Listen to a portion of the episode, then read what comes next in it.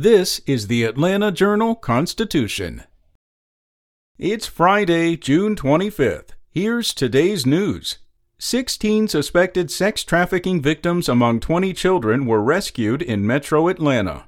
Authorities made the announcement yesterday and said they were recovered during a two week multi jurisdictional operation in May. It was called Operation Not Forgotten 2021. The 20 children ranged in age from 6 weeks to 17 years old and were recovered mainly from Cobb, Gwinnett, Fulton, and DeKalb counties. Authorities have not said whether any arrests were made in the operation, which was the third of its kind in Georgia.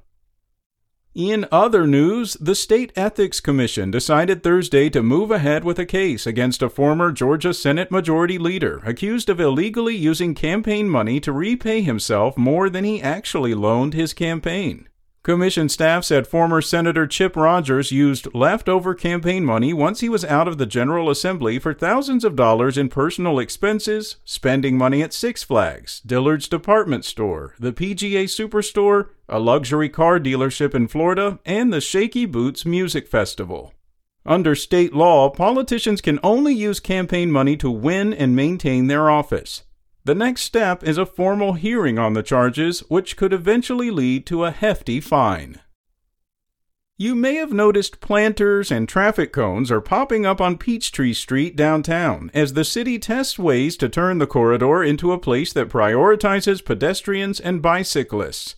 The project is part of the city's effort to transform the popular street into a shared space, which gives walkers and bikers additional space and allows cars to drive through at slower speeds. This week's work focused on Peachtree between Baker and Ellis Streets. A new crossing was also added at Peachtree Center.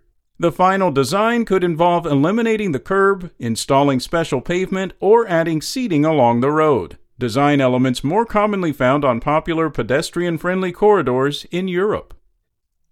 And traffic in metro Atlanta is back after it took a nosedive at the beginning of the coronavirus pandemic. According to the State Road and Tollway Authority, traffic is at about 77% of levels seen in 2019, which was the last full pre COVID year. As a result, SRTA expects to collect more toll revenue, SRTA's fiscal year 2022 budget includes $39.5 million in toll revenue, up from about $34 million in 2019. That's all for today. Check back each weekday morning for more from the Atlanta Journal Constitution or go to ajc.com. Have a great day. Spoken Layer